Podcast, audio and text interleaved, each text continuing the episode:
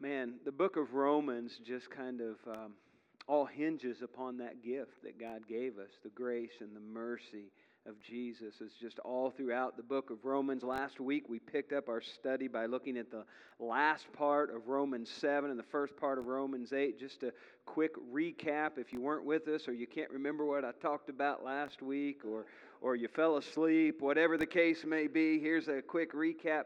Uh, Paul was struggling with what he uh, knew was the right thing to do, but he couldn't do it. And, uh, and then there were some things that he didn't want to do, and he was doing it anyway. And, and he came to the conclusion that he was a despicable man. And then he said, However, the sin that lives in me uh, is, is I'm not condemned. Even though that sin is in me, I'm not condemned because of what Jesus Christ has done for me. And then he goes on to say, and because of that, you don't have to stay in your sin. You don't have to stay a slave to your sin. You can be completely free from it.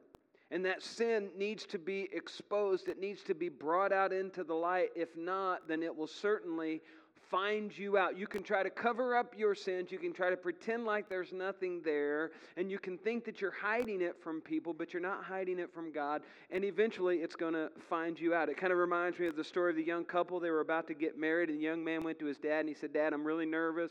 I don't, I'm, I'm really concerned. I'm apprehensive about getting married. And the Dad said, Son, what's the problem? What's going on? He said, Well, Dad, as you know, I've got really, really smelly feet, and it's really embarrassing and I'm just afraid that my wife's going to find out just how bad it really can get. And he said, Don't worry about it, son. Here's what you do just go to bed with your socks on. She'll never notice the smell. You're going to be just fine. Meanwhile, the lady goes to her mother and says, Mom, I'm really nervous about getting married. I'm very apprehensive because you know I've got terrible bad breath in the morning and it's so embarrassing. And when my husband finds out, it's going to be a mess. And the mom says to the daughter, Don't worry, dear. It's going to be fine. All you need to, be, to do is make sure that you get up early every morning before he does, go to the bathroom, don't say a single word, brush your teeth, and everything's going to be fine. Well, the wedding goes off fine. They're married for about six months. Everything's just going great.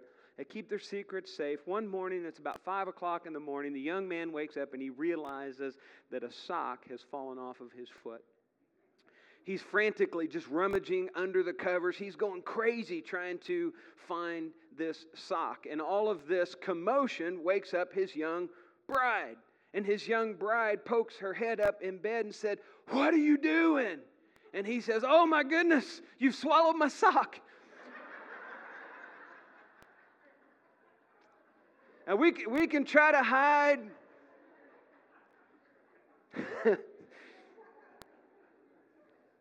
we can try to hide some of the things that aren't right, some of the things that maybe stink in our lives, but, but, I'm, I'm here to tell you um, it's going to find you out. You know, um, eventually some things are going to come into the light and you're going to be found out.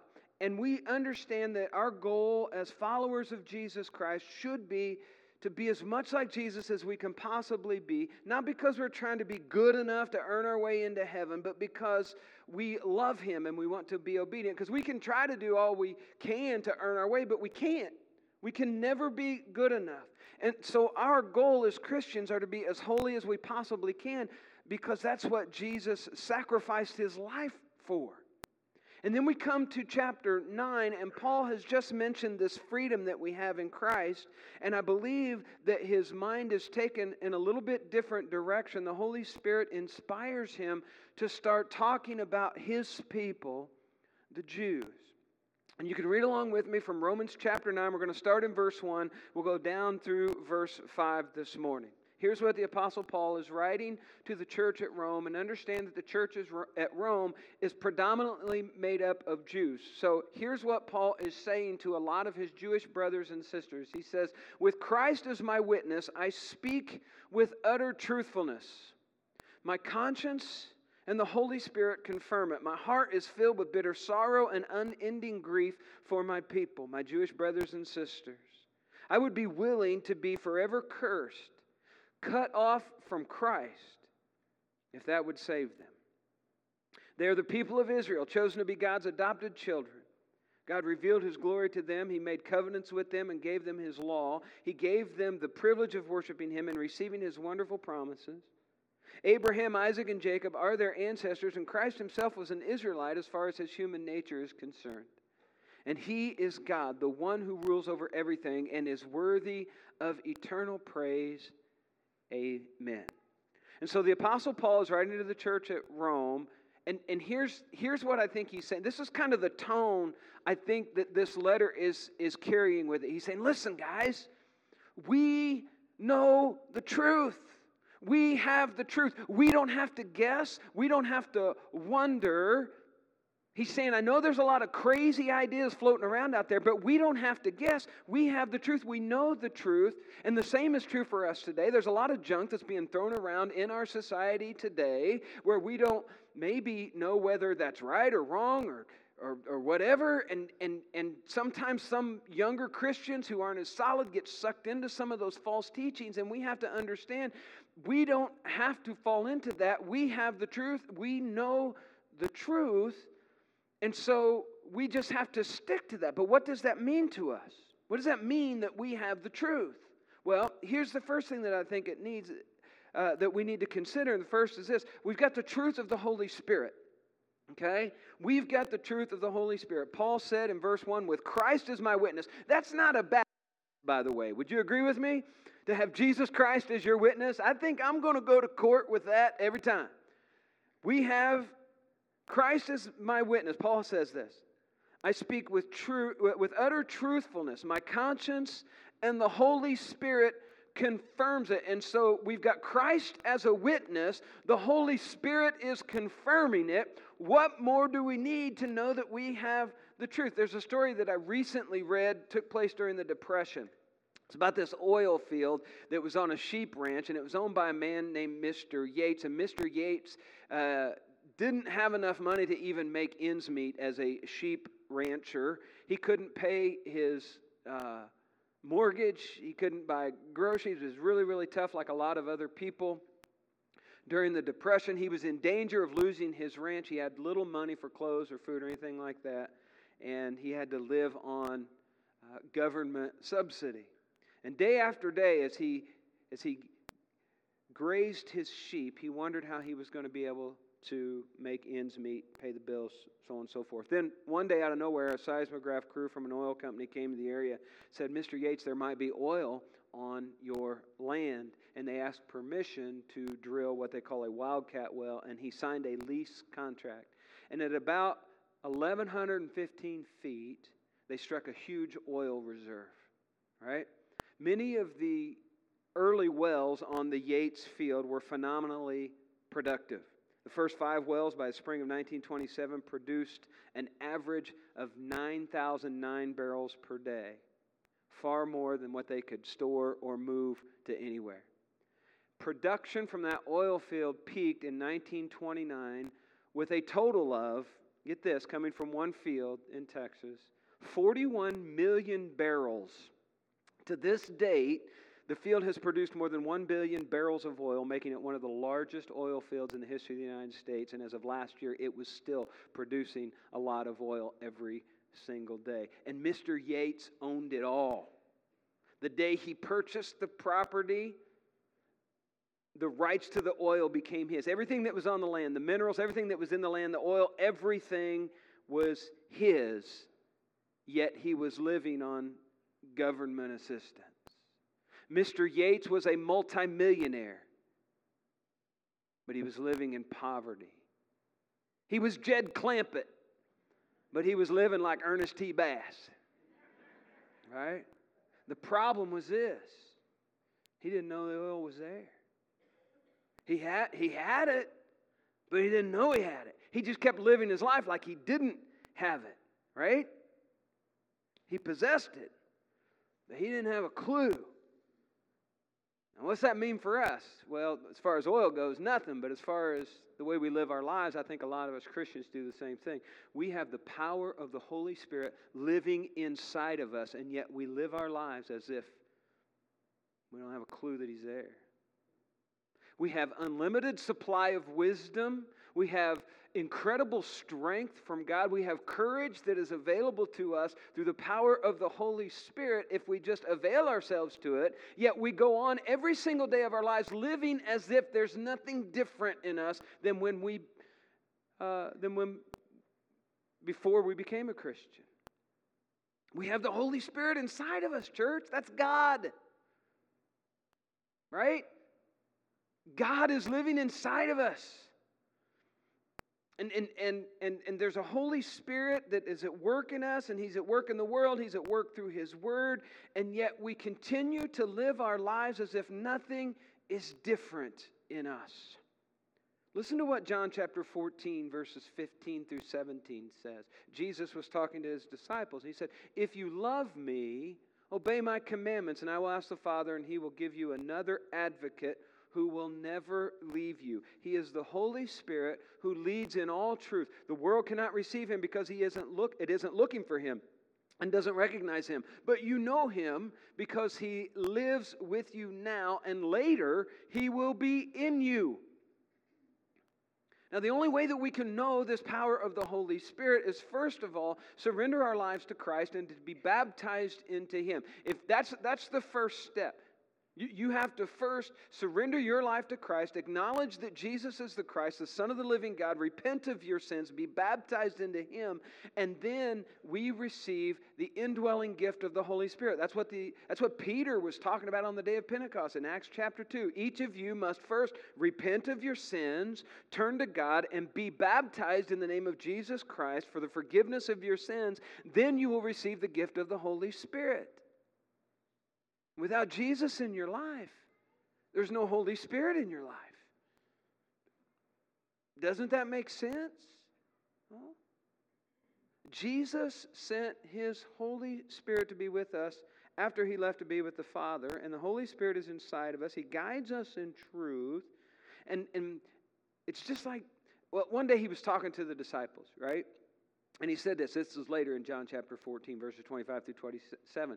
He's talking to them and, and he's saying, Listen, I'm going to go away. I'm not always going to be with you. But he says this in verse 25 I'm telling you these things now while I am still with you. But when the Father sends the advocate as my representative, that is the Holy Spirit, he will teach you everything and will remind you of everything I have told you. I am leaving you with a gift Jesus gave us a gift. He gave us the gift of the Holy Spirit. I'm leaving you with a gift, peace of mind and heart. And the peace I give you is a gift that the world cannot give. So don't be troubled or don't be afraid. And the Holy Spirit teaches us, and the Holy Spirit leads us. And he teaches, he teaches us through Scripture, and he leads us through Scripture, and he leads us sometimes through just promptings. You ever had one of those promptings where you just feel like you need to do something and you do it, and it's like, yeah, that was the right thing to do. I think I don't think you're that. I don't think I'm that brilliant. Sorry, I about said I don't think y'all are that brilliant. That wouldn't have been very nice. I don't think I'm that smart sometimes to do some of the things that I know the Holy Spirit has prompted me to do. Can I get an amen? All right. Some of you were too forceful with that amen that I'm not smart enough to do. I appreciate that very much, right? The disciples, they were very upset with Jesus. No, it can't be. You can't leave us, Jesus. And this is what he said in response to their concerns, right? He says this It is best for you that I go away because if I don't, the advocate won't come. See, before it was a situation where they could only be in the presence of God when Jesus was around. But then, after Jesus died and was buried, was raised again, and then went to be at the right hand of the Father, He sent His Holy Spirit. And so that way, the Holy Spirit can live in each and every one of us and be at all places at all times. It's best for you that I go away because if I don't, the advocate won't come. If I do go away, then I will send him to you. And when he comes, he will convict the world of its sin and of God's righteousness and of the coming judgment. The world's sin is that it refuses to believe in me. Righteousness is available because I go to the Father and you will see me no more. Judgment will come because the ruler of this world has already been judged. To me, this passage just leaps off the page today. In our times, the ruler of this world, Satan, is trying to convince the church, and he's doing a pretty good job of it in a lot of areas. He's saying, don't preach these truths about abortion. Don't preach these truths about sexual immorality in all of its forms. Don't preach these truths about there only being one way to the Father. That's narrow minded, that's bigoted. And that's what the world is saying to us. But Jesus has given us His Holy Spirit. And we have the power that comes along to preach the Word because not only do we have Jesus as our witness, the Holy Spirit confirms that we have this Word and we know that it's truth, and we don't ever have to apologize for it. And we have to have the courage to speak the truth, even when society is saying you're narrow minded and bigoted. But here's the deal too many times, Christians act like, have you seen the, can I call fellow, well, I don't even know if I can call them Christians. I think I can. The nut jobs at the Westboro Baptist Church, where they, they, they boycott everything and they're just so filled with hate and they do all kind. If you haven't seen these people yet, look them up. And I hate to, I hate to call people nut jobs that claim to be Christians, but these guys are out there. They're trying to speak, they're not even speaking the truth, and it's not even close to love. Our job is to share the gospel, share the truth in love, and let the Holy Spirit do his work. Many years ago, Billy Graham, when he was in his prime, he'd preach against sin, but at the same time, he would, he would always preach Christ as a way to escape from that sin, right? And people responded. And what we're tempted to do sometimes is we're tempted to water down the gospel because we're afraid that we're going to offend somebody. If we don't tell them the truth, who's going to? The world's not going to. Entertainment industry's not going to. We speak the truth and we do it in love, and I promise you, people will respond. Remember last week we talked about that instrument panel on the airplane and how JFK Jr. didn't know how to fly by using the instrument panel. He thought he was going up, but he was going down, and it cost him his life. And we need we need to learn to fly by that instrument panel, and, and we have to reclaim that boldness for truth and understand that God's Word is this instrument panel in which we live our lives by, and we need to stand against sin, we need to support causes that are on the front lines fighting the, this sin. But we also need to do this we need to have a loving, Christ like attitude. We need to have a non judgmental, non condemning spirit and speak the truth, but do it in love as Jesus did. Right? And that's not always easy because what we like to do is we like to win arguments, right? we, we, like to prove to somebody that we know what we're talking about. You think Jesus could have proved who he was long before he ever did? Absolutely. Absolutely. But he chose to not come at people with both barrels. and we need to do the same. Now, there's a second truth in this passage of Scripture that I think we need to spend a little time on today as well. It's this Paul was truthfully heartbroken. Not only did he have the truth, but he was truthfully, sincerely heartbroken. Look at verse 2. My heart is filled with bitter sorrow and unending grief. Anyone ever felt this way before? Ever had a heart filled with grief, maybe unending uh, sorrow? I've felt sorry for people. I've had sympathy for people in difficult situations. There's been times where I've done things in my own life that I've been completely sorrowful about. I remember one time I was in high school. I had a few friends over at the house. I don't even remember what we were doing, but mom had asked me to do something and I hadn't done it. And she said, Ronnie, I'm tired of telling you.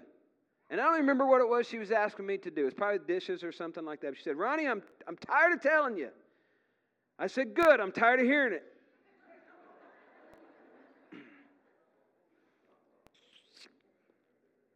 I had this stupid idea that mom wouldn't do anything because I had some buddies over with me from high school, had a house full of people. I had this just really dumb idea that she's just going to take that and not do it. I was wrong. Uh, she slapped me across the face. I was a senior in high school. She slapped me across the face, and then I didn't even see her for three days. And then on the fourth day, the swelling started to go down a little bit. And, and then I could see, okay, that's not, that part's not true. But she did slap me. It was the last time she ever slapped me. It was the last time I ever talked to her like that as well. Uh, and if anybody's watching this, it's like, well, you shouldn't spank your children. You shouldn't, shouldn't do that. It's like, okay, don't go after mom. She's in heaven. You can't go after her, you know. So, but my point is this: I was pretty sorrowful, sorrowful after that dumb decision that I made to talk back to my mom, and it was the last time I remember talking to her about that. But, but sometimes we we we make decisions that cause us sorrowful. But Paul's sorrow was different. It wasn't because of anything that he had done, and it wasn't something that was going to go away anytime soon. Paul said, My heart is filled with bitter, bitter sorrow and unending grief. His heart was aching, it was breaking in two, and it wasn't going to go away anytime soon. And again, I'm sure that some of you have felt this way, or maybe it's something that you've done, something that's happened to you, someone that you love. Many of you have lost loved ones. Um, you're not going to see them on this side anymore, and I know that that's painful. It's really difficult to take. I get it. There are people from my life that have passed on that um, passed on not knowing Jesus. They've slipped into eternity without knowing Jesus. And, and that's, that's pretty rough when I think about that. I've preached funerals of people um, that didn't know Jesus. Some I, I knew personally, some I didn't know. And, and there's just a, a difference in a funeral of someone who knows Jesus and someone who doesn't know Jesus. Those who know Jesus, it still hurts. But like the Bible says, even though there's grief, we, we don't grieve like the world does. We have hope, right? But man, to, to grieve with no hope, right? What is it that causes you the most sorrow? I know what it should be it should be when you recognize that people in your life doesn't know Jesus. That's the thing that should cause our hearts the most anguish. To know that a loved one doesn't know Christ or isn't living the Christian life and they're not prepared to die and meet Jesus.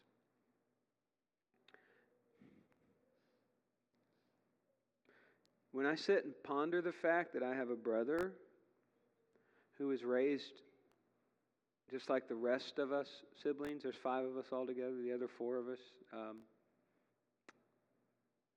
are believers. My other brother is a Jehovah's Witness and has denied the deity of Jesus Christ. And when I think about that, it's painful.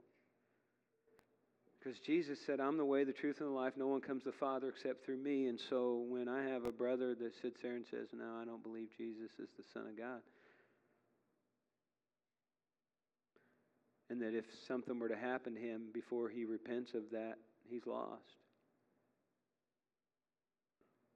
You say, Well, my, Ron, maybe not. You know, you're being a little narrow minded. Maybe there, you know, Maybe Jesus isn't the only way. Man, I point you back to my first point. We have the truth of the Holy Spirit, we have the truth of His Word, and His Word says Jesus is the only way. Jesus is our witness to that. The Holy Spirit confirms it. I didn't say it, I didn't make it up. That's what God's Word says, and, and we have to bank on that. And and sometimes when I ponder that for very long periods of time, it, it, it's pretty depressing, it's pretty heartbreaking. And it reminds me of Paul, and this is the third point of this passage of Scripture I want to share with you today. Paul was heartbroken over lost people. Look at verses 3 through 5. Actually, back up to the second part of verse 2. My heart is filled with bitter sorrow and unending grief for my people, my Jewish brothers and sisters. I would be willing to be forever cursed, cut off from Christ, if that would save them. Paul's thinking about his people, the Jews, and he's saying, I'm so heartbroken over the fact that they are lost. And he even takes it a step further. He says in verse 3 I'd be willing to be cursed, cut off from Christ, if that would mean that they could be saved. And so the Apostle Paul knows that without Christ, his people are doomed. There is no other way, that Jesus is the only way. And without Jesus, they are, they are doomed. And he's so overcome with grief, he says, in essence, I'm willing to be lost forever if it meant they could be saved. I was talking with Spencer about this this week. We were having this conversation, and he brought up Francis Chan, and he was preaching on this one time. And Francis Chan brought that, that fact up that Paul said, I'd, I'd, I'd, I'm willing to be lost if it meant other people could be saved. And Francis Chan, and I agree with him, I think Spencer does too, he said, I'm not there yet. I, I'm sorry. I'm not sure I'm there yet. I know I'm not there yet. Now, I will say this if it meant my wife or my children, my daughter in law, my grandson, you know, there are some people in my life that, that I, I think I could make that sacrifice for. Paul is saying this about a bunch of people. Now, he knows some of them, he knows a lot of them, but a lot of them he doesn't even know. He's talking to the Jewish nation, and he said, Listen, if they could all be saved, I'm willing, I'm willing to go to hell. That's what he's saying. I'm willing to be lost if they can be saved. Thankfully, God doesn't ask us to do that. That's why He sent His Son Jesus, so we don't have to do that. That's why when, when Caleb is singing that song, Who am I that a king would live and die for? We are that precious to Him. And, and, and that's why you're singing that song. I was getting a little teared up. I was going to sing a little bit with you, and then I couldn't. Um, and I'm thankful that God does not ask us to do that, right? He doesn't ask us to lose our salvation to save others, but I do believe that there are sacrifices that we can be making that will go a long way to save lost people, and we just refuse to do it. This is why we got to be willing to volunteer our time. We need to sacrifice some of the things that maybe we enjoy doing in order to invest time in the lives of other people. People are not going to naturally walk into the doors of the church and tap you on the shoulder and say, Hey, I'm here to be saved. We've got to invest time in their lives. We've got to invest our money in people and in the ministries of this church and other ministries, when we stop and think about all of the things that we spend our money on for pleasure, and we can, and, and there's nothing wrong with that. There's nothing wrong with doing fun things and nice things. I just went on vacation, as you know, a couple weeks ago. I paid, was it $16 for a shake? Is that what it was? Something like that? I got a souvenir glass, though. Yippee. I mean, that was great when I think about some of the things that we're willing to drop money on compared to what we hold on to our money tightly for in, in church and other Christian ministries. And again, I'm not saying you can't do fun things and have nice things. I'm just saying that our giving should be a little more proportionate Listen, when God asks us to give an offering, the Old Testament, it was 10%. New Testament doesn't really give a specific amount, but I believe we are way more blessed in the Old Testament, and our giving should reflect that. But when He asks us to give an offering, it's so that the ministries that are out there and in here are working to bring people to Jesus, those ministries, they can continue. And that takes sacrifice from us. What are you willing to give up? Again, I'm not saying you can't have nice things, but the Apostle Paul was willing to be lost forever because he knew the truth. He knew what would happen to the people who didn't have Jesus in their life, and he said, I'm willing to be lost forever. And yet, we're not willing to give up time or a little bit of money, a little bit of hard work.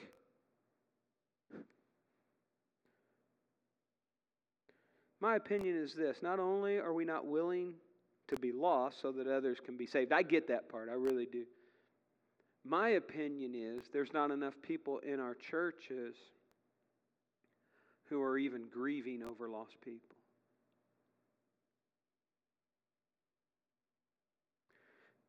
We might feel badly that they're lost. But when was the last time that you were genuinely like Paul and could say, My heart is broken? It's filled with bitter sorrow. I have unending grief for those who are lost. Tony Campolo had a tendency to take things a little too far from the pulpit at times. I'm not a big fan of his, but he did do something one time that made his point, and I'm going to water it way down for you this morning. He said, There's a lost and dying world all around us, and you guys don't even give a, and he dropped an expletive from the pulpit. As you can imagine, the church was absolutely stunned.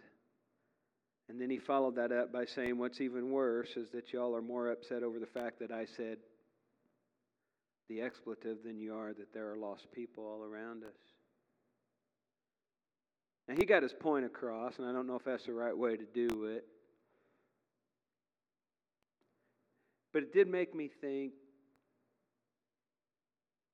what do we get so bent out of shape over sometimes in church? It really doesn't matter all that much when all around us unsaved people are dying. We get upset over things that just don't matter sometimes. We have a tendency in our churches to major on the minors. Sometimes we're guilty of playing church while people all around us are slipping into eternity without Jesus. And that should absolutely break our hearts. We got to wake up, church. We got to get serious about reaching lost people. We got to reignite the passion for saving people through the truth of God's Word and through His Holy Spirit. And that's not going to start until you surrender your life to Jesus completely. Now, some of you have already made that decision. If you already have made that decision, I encourage you to daily surrender your will to pray God, give me that passion for lost souls. Open my eyes, open my heart. Give me a passion for service, give me a passion for generosity. Give me a passion for my fellow man. Some of you might be here today and you've never made that decision to surrender your life to Christ and be baptized into Him. That's where it all starts. That's when God promises to fill you with His Holy Spirit.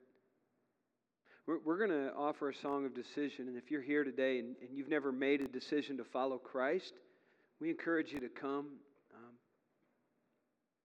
There'll be someone down here to the front to pray with you, answer any questions that you might have, or maybe you're watching online, or maybe you're, you're out there this morning and, and you'd rather reach out through our church connection number. Would you just, would you just type the word ready uh, to that church connection number that you'll see on the screen, and we'll get back with you and talk with you about what you need to do. Can I get all of you to just agree to pray? that our hearts would be broken for the lost people of this community and around the world. Would you agree to pray with me about that? Everybody's at different places, everybody's at different levels. But I just encourage you to be in prayer about the lost and your heart and your approach to them. Let's all stand together, and if you have a need, we encourage you to come.